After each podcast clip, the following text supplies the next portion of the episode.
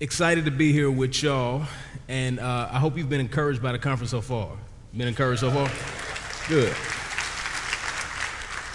Well, let me tell you what, what I want to do. Um, I want us to um, kind of take a step back, and I want us to just be reminded of and think of the need for missions. Why is it that missions is a need? Why is it that we even having this conference and talking about this? And we'll look at that in Romans chapter 10. I'm going to pray. Uh, but my hope uh, as we go through, the, uh, through this text is that it'll be a call to action, that it will uh, press in on our hearts the need. It'll make, make us ask ourselves serious questions about how we can be obedient to what the Lord has called us to do. So let's, let's pray. Father, we come before you in the name of your Son, Jesus. There's no other way we can come before you, Father. God, we pray that you would give us grace to hear from you in your word, Lord. We pray that you'd speak to us clearly, Father. We pray that um, your spirit would work in us, God, and that we would look more like your Son and that we would make other followers of your Son in obedience to your great commission. Uh, Father, if this is going to be a fruitful time, we need you to work. It's not just going to be a time of me up here running my mouth, Father. If this is actually going to have some eternal fruit, we need your spirit to work. So we pray he would. And we ask in Jesus' name. Amen.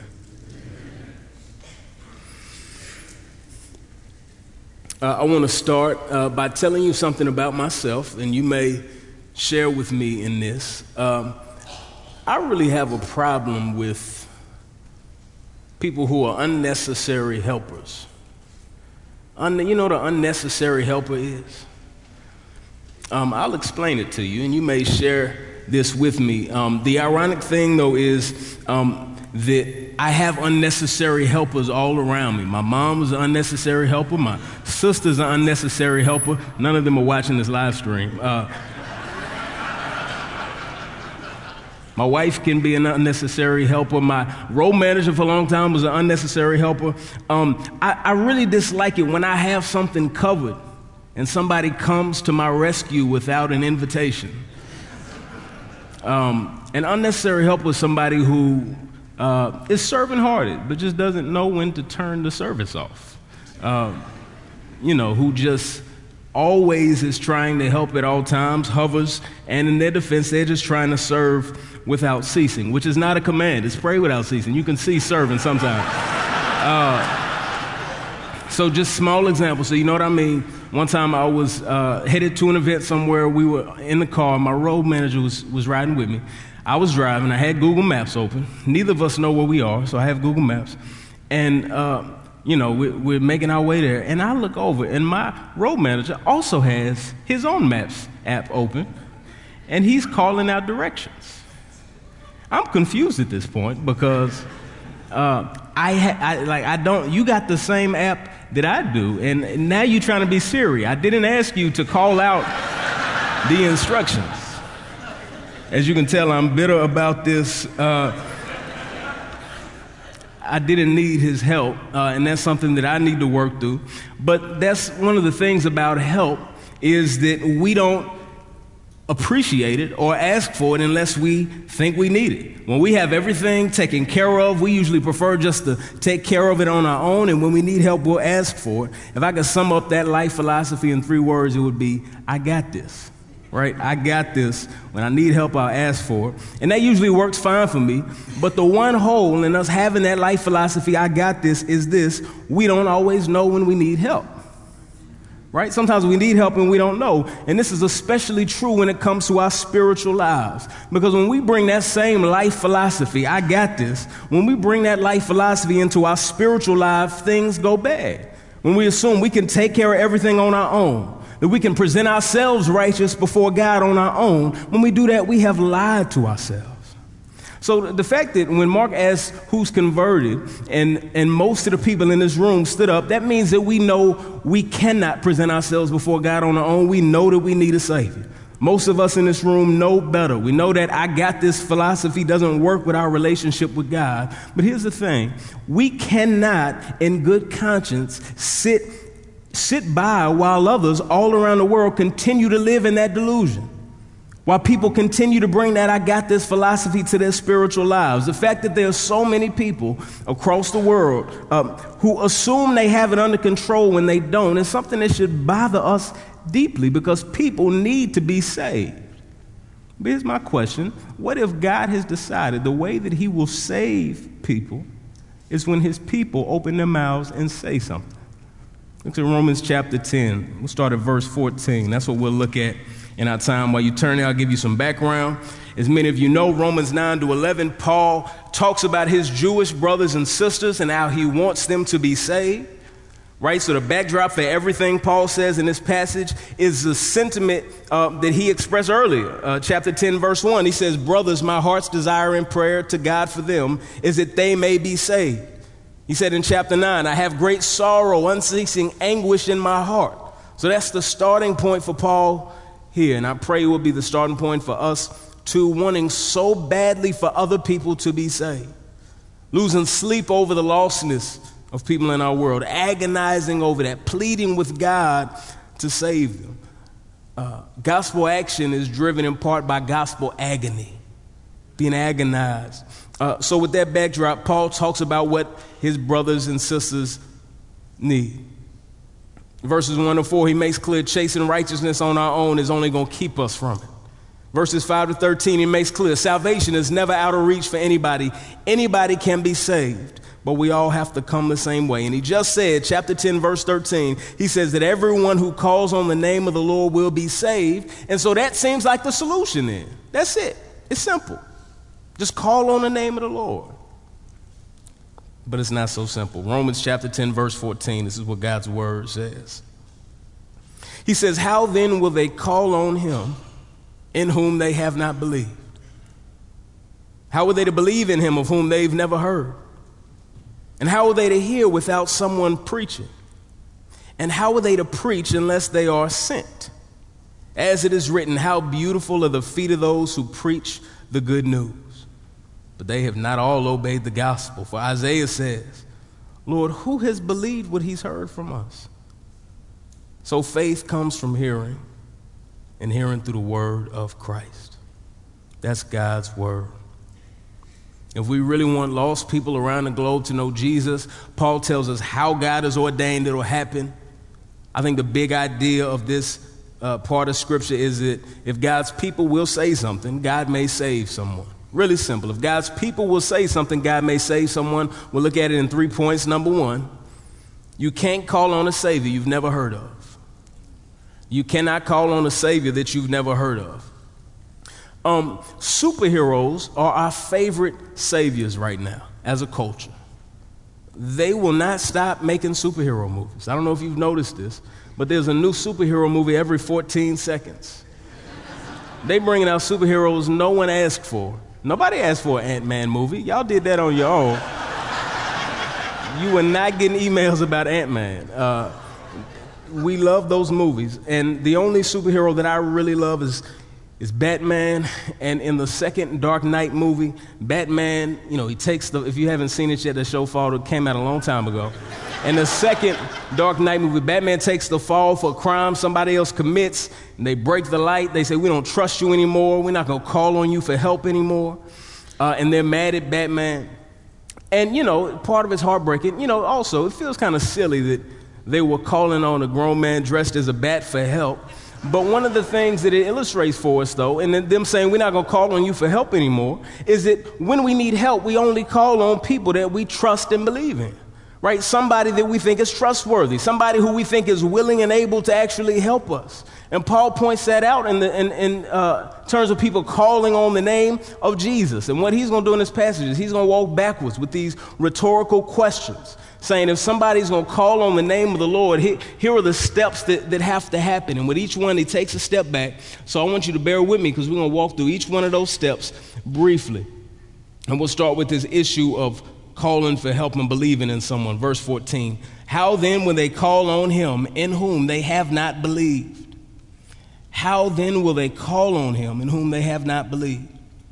Again, you can only ask someone to save you if you trust them to take care of the job. That, that first step is obvious to us. People don't cry out to Jesus for the same reason that you don't cry out to Santa Claus unbelief. You don't believe in Santa Claus, so you don't call out to him. You don't write letters to him. You don't ask him to bring you gifts. That thought would never enter your mind. And it's the same way when we believe in Jesus. People don't call on Jesus for forgiveness of sins because they do not believe. They don't believe there's sinners who need to be saved. They don't think, they don't know there's a willing Savior holding his hand out, ready to take them to safety. We cannot expect people who don't believe in Jesus to call out to him in the same way that we do.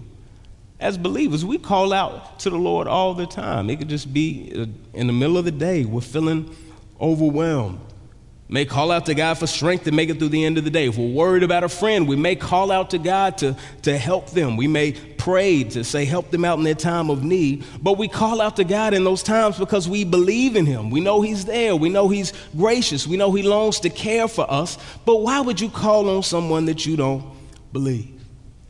And here's the thing that's really tragic because when we don't believe in Jesus, it's not just that we don't call out to Him It's that we sometimes call out to the wrong people, right? It's not that we don't call out to anybody, it's we call out to others instead of Jesus, which is tragic. We're not naive or ignorant enough to think that every person in the world who doesn't believe in Jesus is an atheist or is agnostic. Right? It's not that they don't call out to any gods, it's that they don't call out to the true God, which is tragic. Imagine somebody who is drowning in a pool, who desperately needs to be saved and they look up, and in the lifeguard chair, the lifeguard is gone, but somebody else is sitting in their seat, and they have on the lifeguard uniform, and they have the little lifeguard floaty and the lifeguard whistle, and they call out to that person to save them, but that person can't swim. They'll be confused, right? And as much as they call out to that person to come save them while they're drowning, the wrong person is sitting in that seat, right? And that should grieve us. That so many of our friends and our family and our neighbors are calling out to the wrong person. People we've never met, people groups all over the world are calling out to the wrong saviors. They're calling on false gods. Some people are calling out to their own good works. They're calling on some distortion of Jesus instead of the real Jesus, but they're not calling on the name of Jesus to be saved because they don't believe in him. And we, knowing that people need to be saved, want them to call on Jesus. But that only happens when they trust that He can save them. So, how can we help them to believe in Jesus? Paul's second question, he says, And how are they to believe in Him of whom they have never heard? How are they to believe in Him of whom they've never heard? It goes without saying that you don't believe in somebody you've never heard of. And I think sometimes we, it's hard for us to grasp the reality that there are people in our world who have never heard of Jesus. Not people who just don't know that much about Jesus. Right? We have a brother who was just converted, who by God's grace, he'd been hearing the gospel his whole life. And God graciously decided to save him recently.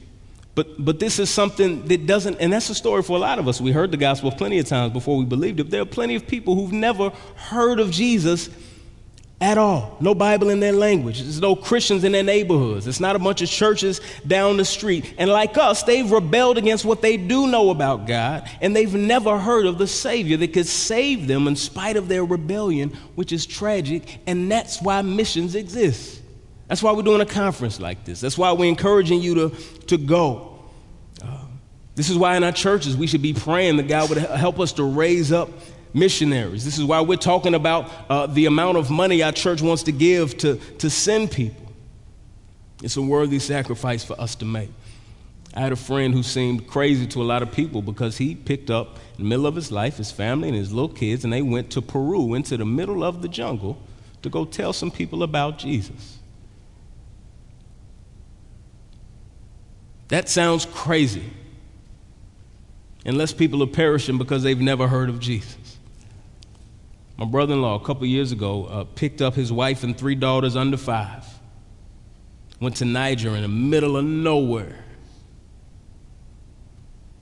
That sounds foolish unless people are perishing because they've never heard of Jesus young couple in, in, the church I was at in Atlanta who their dream for their whole life was to go be missionaries in Southeast Asia. And somebody would say, You in your early 20s, how could that be your biggest dream? That sounds crazy. Unless people are perishing because they've never heard of Jesus.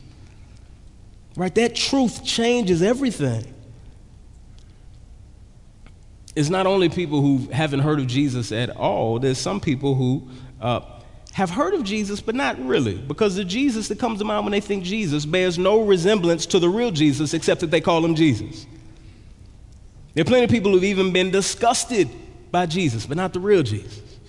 They've only heard of some imaginary Jesus. And, and, unfortunately, when we preach, for those of us who are pastors, who teach the word, when we fail to show the distinction between these false imaginary Jesuses that get preached and the real Jesus, then what we do is we set people up to wherever they go in their lives, sharing the gospel, they end up being missionaries. We set them up to not be able to tell the real from the false. A lot of people think of an easygoing Jesus who doesn't care anything about our sins, or a, or a hateful Jesus who only wants to condemn our sins, or an American Republican Jesus of European descent who endorses fallen political platforms, or uh, a weak, merely human Jesus who was just victimized by murderers that he couldn't overpower, none of those are the real Jesus. Do not preach that Jesus. That's false.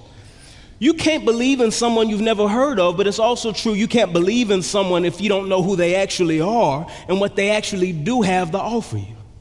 You can be aware of somebody and have a completely false understanding of them. You ever seen the show Undercover Boss? Where like the boss goes undercover and they make you cry by the end of the episode, and he'll, you know, some CEO of some big company like McDonald's, and he'll like be in there. Uh, you know, cleaning the toilet, and some people will be a jerk to him, like, you don't know anything about this business, and then they regret it at the end. It's like they saw this person, they had a name associated with them, but they had no idea who this really was. There are plenty of people who have heard the name of Jesus, but they've never heard of the real Jesus. There's a lot at stake. So, how do we make sure they hear? Here's the next question Paul asks. And how are they to hear without someone preaching? How are they to hear without someone preaching? Again, Paul is pointing out the obvious. You can't hear about someone without somebody else telling you about them. I wonder if you've ever thought about how dependent we are on other human beings to get by in the world at all. Right? It's not like we just have to learn some things from other people. Almost everything that you know, you learn from somebody else. Probably learned how to read from a teacher, learned how to brush your teeth from a parent. You learned how to prank people when they fell asleep from your friends. Everything we learn, you, you can't know much of anything without another person communicating that to you. And God has hardwired all of us to have uh, the ability and intelligence to learn, and there are some things that we sense innately, like right and wrong, or that, the, that there seems like there must be a God. But there are almost no specific facts or actions that you can do without learning them from another person.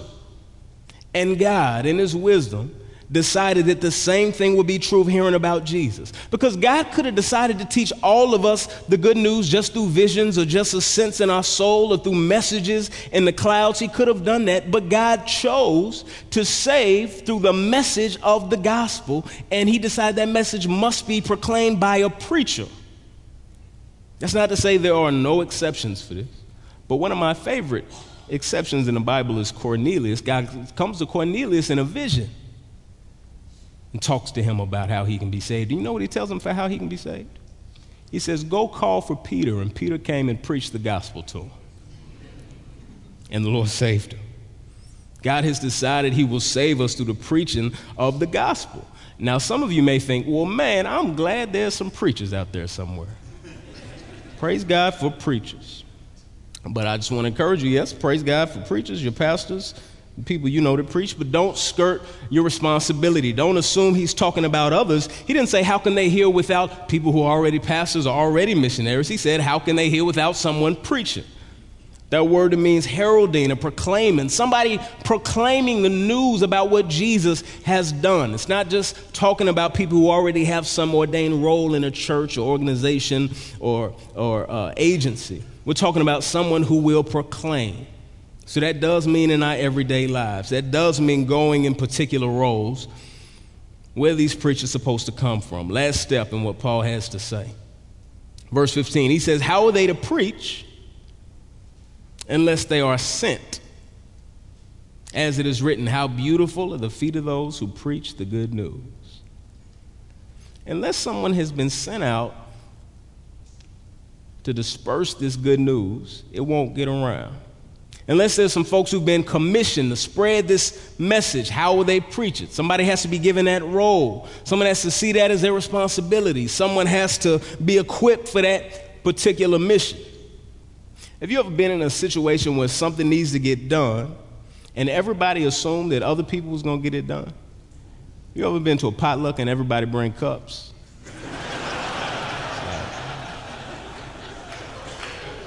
Everybody assumed somebody else was going to bring the food. Because nobody decided it was their responsibility, nobody ever took that initiative. It's the same thing with the message of Jesus. Someone has to be given that task, somebody has to grab a hold of that task. And so Paul points back to Isaiah 52 and talking about the beautiful feet. Here's what he quotes Isaiah 52 7. It says, How beautiful upon the mountains are the feet of him who brings good news, who publishes peace, who brings good news of happiness, who publishes salvation, who says to Zion, Your God reigns. And by quoting this passage, I think Paul's doing two things. I'll talk about the first one now and the last one at the end of this point. Paul is pointing out that God has called his people to preach the good news. We are to share the good news of God's salvation with one another and with others, and all throughout Scripture. It is incredibly clear that every single follower of God, every single disciple of Jesus, has been sent into the world to preach. So, family, uh, that means that we are the preachers. We are the preachers, not just pastors and deacons, not just old Christians, not just men, not just women, not just those with a special gift of preaching.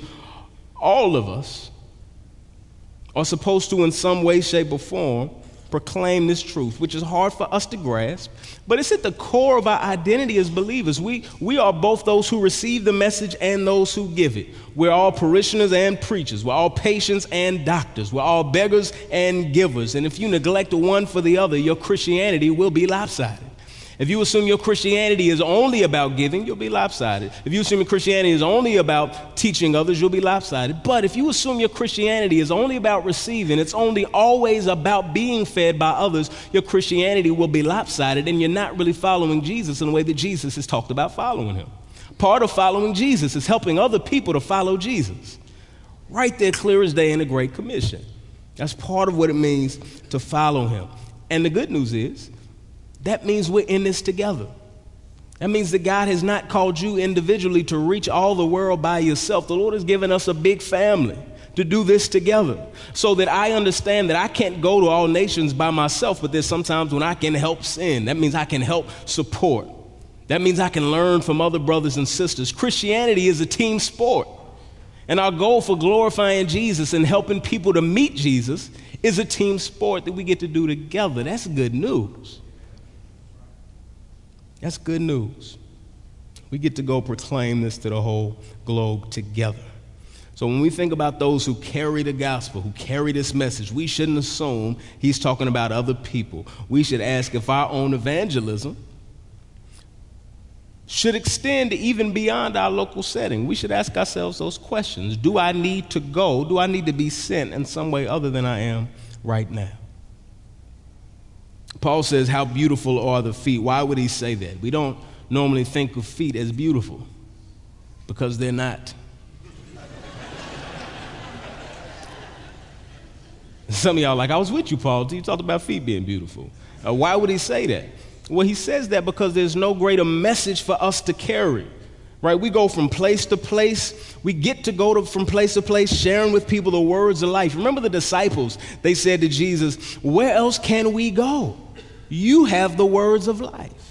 They're like, where else are we going to go? Who else are we going to go to? No one else has anything better for us. You have the words of life. Everybody leaves Jesus, and they're like, well, we would, but there's nowhere else to go with the words of life. And we get to point people to those words of life.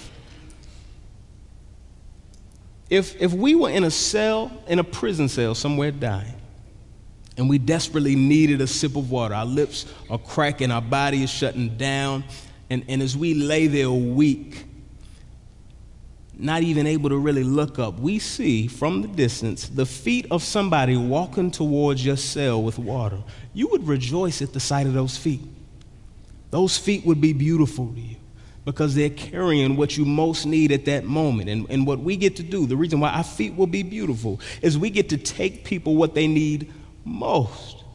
There's no better mission in the world at home or abroad. There's no better form of foreign aid. There's no need that's more important. There are other needs of dire importance that we're commanded to help meet, but our greatest need is our eternal need. I like the way uh, Piper says it. We care about all suffering, especially eternal suffering. What we carry is beautiful. How beautiful are the feet of those who carry the good news. And so, though we, we read this passage and we need to read it, we know this to be true uh, that, that, you know, people have to share the, the truth of the gospel for us to believe. And one of the ways we know that is because all of us who know Jesus are Christians because somebody else told us the gospel. Right? Maybe we heard the gospel preached at a Christian event. Maybe our parents shared the gospel with us when we were kids. Maybe one of our friends confronted us with it. Or maybe we simply read scripture where God inspired men to communicate his word. Whatever the case, God used other people to communicate the message of Christ to us. We are fruit of this very truth that when people open their mouths and proclaim the gospel of Jesus, God does incredible things. And so, the mission of your, I don't know what church you're a part of, but the mission of your church is the mission of every church to make followers of Jesus. Uh, and the Lord has commanded us to make those followers of Jesus everywhere. So we cannot be content just to come into rooms like this and to sing songs like Come Thou Fount of Every Blessing and just uh, gather together as a church as if there are no people outside of the walls or across the street or walking around or across the globe who don't know this Jesus we rejoice in. Now, we should rejoice in Jesus. We're commanded to, and it's part of our good witness. But rejoicing in Jesus is sad if we don't ever feel compelled to tell others others about him. Wouldn't it be weird if we were in some famine land? No one had any food, everybody was starving, and then we found some food. We rejoiced in the fact that we found food, even sang songs about that food, but never offered any food to anybody else. Wouldn't that be strange? Wouldn't that be distorted? Wouldn't that be heartless of us to rejoice in it with no regard for other people who have the same needs? So the answer for us is not to stop rejoicing in Jesus. We should rejoice in Jesus. But if we never share with others, then what are we really rejoicing in? My fear is that if we love to rejoice in salvation but never share that salvation with others, we're really just in love with ourselves, not God.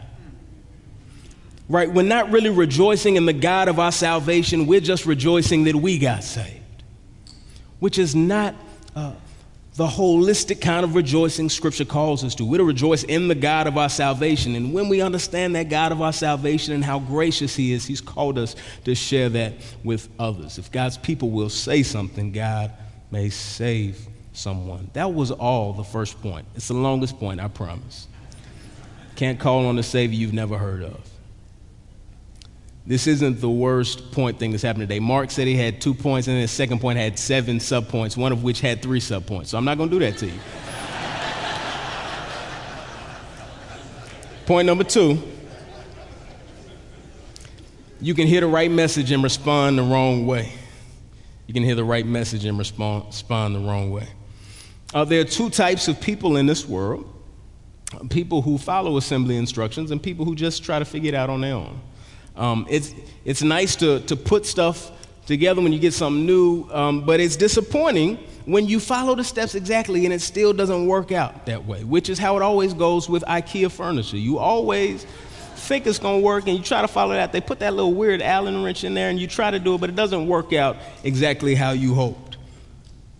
That's disappointing, and you can tell that somebody in Sweden somewhere wrote these instructions because it doesn't make sense. And that's disappointing because you're thinking, I was just supposed to go one, two, three, and it was supposed to work. Well, Paul wants to guard us from that mistake in our taking the gospel to other people, reminding us he's not just giving us some assembly instructions. Salvation isn't an IKEA table. When we talk about preaching the gospel, there's more to it than that. So we should talk about it in a hopeful way. God really does save people. He can save anybody. Anyone who calls on the name of the Lord will be saved. But we cannot act as if, as long as you tell people the right thing, they'll definitely be saved. And sometimes we'll do that with whatever evangelism method that we like. We'll say, hey, just do steps one, two, three, they'll be saved. Tell them God loves them, has a plan for their life, pray for them. Saved. The Romans road, saved. Or tell them the Ten Commandments, show them they're wrong, crush their spirit, then they'll immediately see their sin and be saved. And it's never as simple as that. Paul doesn't want to give us that wrong impression. Right? We should preach, but just because people hear the message doesn't mean they'll always repent and believe. Verse 16 this is what Paul says. He says, But they have not all obeyed the gospel. For Isaiah says, Lord, who has believed what he has heard from us? I think Paul still has his Jewish brothers and sisters in mind mainly here that so many have heard and they still rebelled against the gospel. Remember, he has this unceasing anguish in his heart. He wants to see his Jewish brothers and sisters saved. Not all obeyed the gospel. That's a, that's a weird phrase, isn't it? Obeyed the gospel. What does it mean to disobey the gospel? If the gospel is news, and salvation is through the obedience of Jesus, not ours, what does it mean to disobey the gospel? How can you disobey a reporting of events? Well, here's how there, there are some kinds of news that don't require a response from you right? So I remember like a couple years ago, I saw on the news and I heard a lot that there was a, a game people had on their phone called Pokemon Go. And I kept hearing this news that it made billions of dollars in the first few days. I was personally very confused and found it strange that grown men were playing Pokemon. Uh, I thought that was very strange, but I'm not going to judge them out loud. That's up to them to do. I heard that news, but that's the kind of news for me. I heard and I said, that's interesting. And I moved on with my life. It, it, didn't have any bearing on my life. It did not require any kind of response from me. I moved on with my life as if nothing ever happened. There's another kind of news that demands immediate and urgent response from you, like news that your house is on fire, news that your wife is going into labor. That's the kind of news that you have to respond to immediately. And the gospel is that second kind of news, the kind of news that demands an immediate and urgent response from sinners, that God came to earth and died for sinners, the news that calls us to let go of our sins and grab a hold of Jesus. That's what it looks like to obey that news. The gospel demands a response. That's how we can disobey it. We see that other places like Second Thessalonians 1. Um, and, and in both of those passages, it seems like obedience to the gospel is synonymous with repenting and believing the gospel. That is the only proper response to the gospel of Jesus. So if you're here today and you're not sure if you know Jesus, I hope you're aware that there are only two responses to Jesus and his gospel. You can either receive it or reject it. There's no in between. You can receive Jesus or reject Jesus. John 1:12, Jesus came to his own and his own did not receive him. That's one group. But to those who did receive him, who believed in his name, he gave the right to be called children of God. Those are the two responses, receiving uh, rejecting him or receiving him, which is believing in his name. If you're here, you're not sure if you know Jesus. I want you to know there's no reason to disobey the gospel for another moment. You've heard about this Jesus. This is how people meet Jesus. You've heard of his trustworthiness. You can know Jesus right now. We don't have to be among those who reject it. And we want to share the gospel with that kind of urgency. We don't want those around us to be those who have uh, disobeyed the gospel. And it can't it, it also can't be that we only feel burdened for people that we see face to face. Right? So, so if the only time we are burdened for somebody to meet Jesus and to not disobey the gospel is when we see him face to face, then nobody will ever go anywhere. Right? There has to be something about us as believers where we understand God's global priority for people to meet Jesus, where we understand that something that makes somebody worthy of our attention and love to make sacrifices for them is not just that we get to know them and get to know their story in a moment. We have to know that there are billions of image bearers all over the world who need to know Jesus. Right? Mark, Mark talked I think mentioned earlier, you, you can't uh, have a heart for, some, for, for a particular need or pray for a particular need if you don't know anything about it. So, one of the implications for us is we have to go out of our way to learn about and know about people to serve, to pray for, to love, and to think about going to. You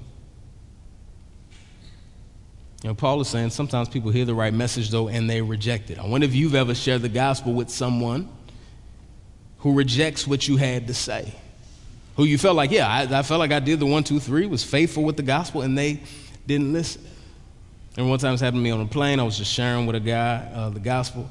And, you know, he didn't want to talk anymore, but we were sitting next to each other and we on a plane, so you can't go anywhere. Seatbelt sign.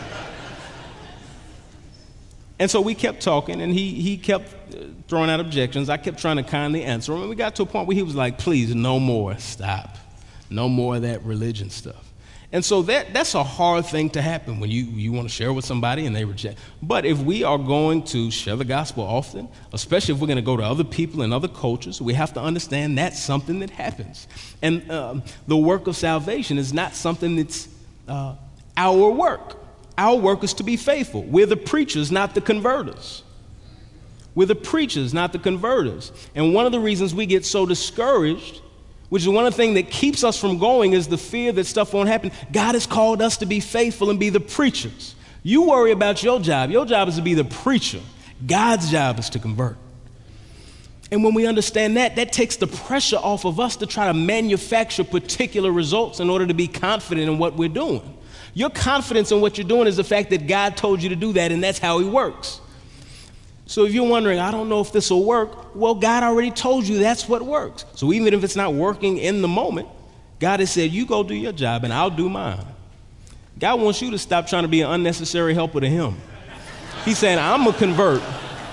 You do your job and preach. That wasn't in my notes. Uh, but remembering that frees us from some of those pressures that we put on ourselves we're to open our mouths. If God's people will say something, God may save someone. And here's why we should play our role. Last point, number three faith comes from hearing His word. Our faith comes from hearing His word. Verse 17.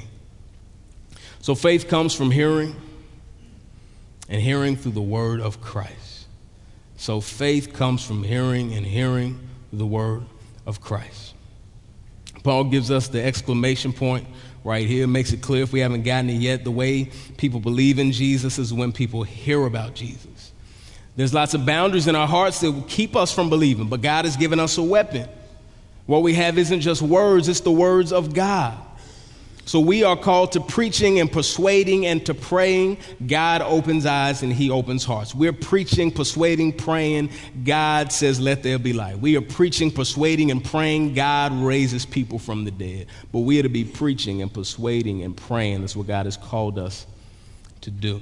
You notice what he doesn't say. He doesn't say faith comes through hearing and hearing through the perfect gospel presentation. He doesn't say faith comes from hearing and hearing people who are seminary students. He doesn't say faith comes from hearing and hearing those who are really on their game that day. He doesn't say faith comes from hearing and hearing megachurch pastors. He says hearing through the word of Christ. So the thing that's essential for somebody to be saved, to believe in Jesus, is the word of Christ. It's not the exact particular way it's proclaimed. It is the word of Christ. It's not you being a perfect evangelist and being a little Billy Graham. It's the word of Christ. It's not being you being the best missionary of all time. It's the word of Christ. That's what our confidence is in. That's when people believe in Jesus is the word of Christ. And some of us stress out more about how good we are about saying something than making sure what we're saying is the word of Christ. The word of Christ is what people hear when they believe in Jesus. And, and this has implications for how we think about missions. Um, I have a friend who, um, him and his wife went, went to the mission field, and they were trying to serve a people who didn't have uh, no churches in the culture, um, no Bible in their language, nothing. And so they go and they're with a, with a team, and they start having some conflict with their team. And the source of the conflict um, is is how they're going to try to reach these people. And so they're, they're trying to learn the language, and the team leaders encourage them to just learn a few phrases and just to say those phrases. And they said, But we don't know what we're saying. They said, No, no, just say these phrases. And so they do that some with some of the people that they meet. And then they begin to call people who continue to build a relationship based on those phrases, they begin to call them Christians. And they begin to say, keep meeting with them and say some other phrases. You're discipling them. And then they begin to say, a group of them is meeting together. That's a church. And they begin to say, and they're going to say some of these phrases to their friends, and that is evangelists. And, and, and my friends have issues with this because they have no idea what they're saying and they don't know if they are accurately representing the word of Christ. And so, um, what, what the team leaders wanted to do was hey, let's make some stuff happen and let's gather some people. We'll worry about how precise we are about the word of Christ later. We'll continue to learn the language, but, but later on, we'll worry about whether or not this is exactly what Scripture is saying. And my friends ended up having to say, we can't be a part of this team because the most important part of what we're doing is making sure what we're telling them is the word of Christ. We don't know what they understand about what we're saying. We have no idea if what we're saying is the word of Christ. There are things about their language that hang on such small pronunciations, we have no idea if we're proclaiming to them a false Jesus. Now, that only happens if we think that, that what we're after has something to do, uh, if we see our role primarily as something other than uh, delivery boys for the word of Jesus. Right? We are um, newspaper boys who throw newspaper on the lawns, but what we're throwing is the message of Jesus. And if you're not sure that's the message of Jesus, then don't throw it. Uh, and, and, and the confusion with the methods about how we're doing what we're doing comes from not really understanding this. Faith comes through hearing, hearing through the word of Christ. We want people to meet Jesus, and they only meet him through the words that Jesus gave us. So that should affect how we go. We want to go and make sure we can deliver the word of Jesus. That affects how we send. We want to send people to places and with organizations and with other teams that are interested primarily in proclaiming the word of Jesus and building disciples by the word of Jesus. Who we support, we want to support people who are focused in on the word of Christ, understanding that faith comes through hearing, hearing through the word of Christ. What happens is we make this a lot more complex. We try to get cute with it. We try to do extra stuff when God has said, go preach. Go preach. Follow me and preach and pray. And follow me and preach and pray. What are you telling people? What kind of wisdom are you giving people? The word of Christ. That's what God has called us to do. That's why missions is so important. That's why the church is the most important organization in the world because the, the, the primary call we've been given has unique eternal impact. I'll close by asking you a question, and then I want to pull a Mark Dever and give five quick points. I lied to you earlier, but he did too. Uh, so the question is Are you going to be a missionary or are you going to go overseas? Why or why not? So if you're not going to be a missionary, you're not going to, uh, you know, put your life on pause, turn it upside down, and go somewhere else. Why not? I, I, really want you to ask yourself that question because uh, all of us can't go, otherwise, there's no one to send to support. But all of us should at least ask ourselves that question. The need is too great for us to all assume somebody else is going to do the work. We at least need to ask ourselves that question. We at least need to, need to maybe process that with people around us because uh, God has given us collectively that task, and we want to think about whether we should go. The things that would keep us from going or sending well, real quick fear. The antidote to that fear of going is to fear God more. Another obstacle, our apathy. The antidote to that apathy is urgency, like Paul has. He's agonizing. He wants his brothers and sisters, his kinsmen according to the flesh, to be saved. What overcomes that apathy is that, that apathy is that urgency. Third one is insecurity. I'm not good enough. I, you know, if you're thinking, you know what, I am just ill equipped, I am not qualified to do that, well, you know what? You are correct. You're not qualified to do that. You can't convert a single person, but the God who sent you can, and He's told us what to do. Antidote to that insecurity is to lean on God, to trust Him to do what He's called us to do. Uh, fourth thing that keeps us is busyness. We got other stuff going on or we got our own plans. Antidote to that, rearrange your priorities to make sure that they are uh, gospel priorities. Uh, the fifth one is closed doors. I can't go. I don't know if I'll be able to do that. They don't even let people in there. Antidote to that is prayer, praying that God would provide an open door uh, for you to go and to meet the greatest need there ever is. Last thing I'll say is this um, the I got this approach uh, is fine for, for some parts of our lives. Uh, and there are people that sometimes want to help us unnecessarily, but the help that Jesus gave us was not unnecessary. It was absolutely necessary for every single person who's ever lived. We desperately need our Savior, Jesus. And not only is Jesus helping us when we didn't even know we needed help, He's the only one who can help us. And He's the only one who's ever even offered the kind of salvation that we need.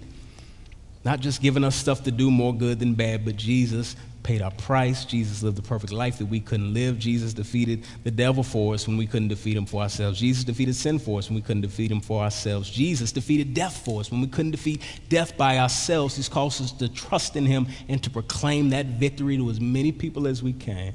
My prayer uh, is that we would open our mouths, that God would save for his glory, for our good. Let me pray. God, we, we thank you for your goodness to us, Father. We thank you for the gospel of Jesus, God, and we thank you for very graciously uh, calling us to, uh, to join you in your work. This is your work, God, and we pray that you would use us to carry out your purposes. We ask in the name of your Son, Jesus. Amen.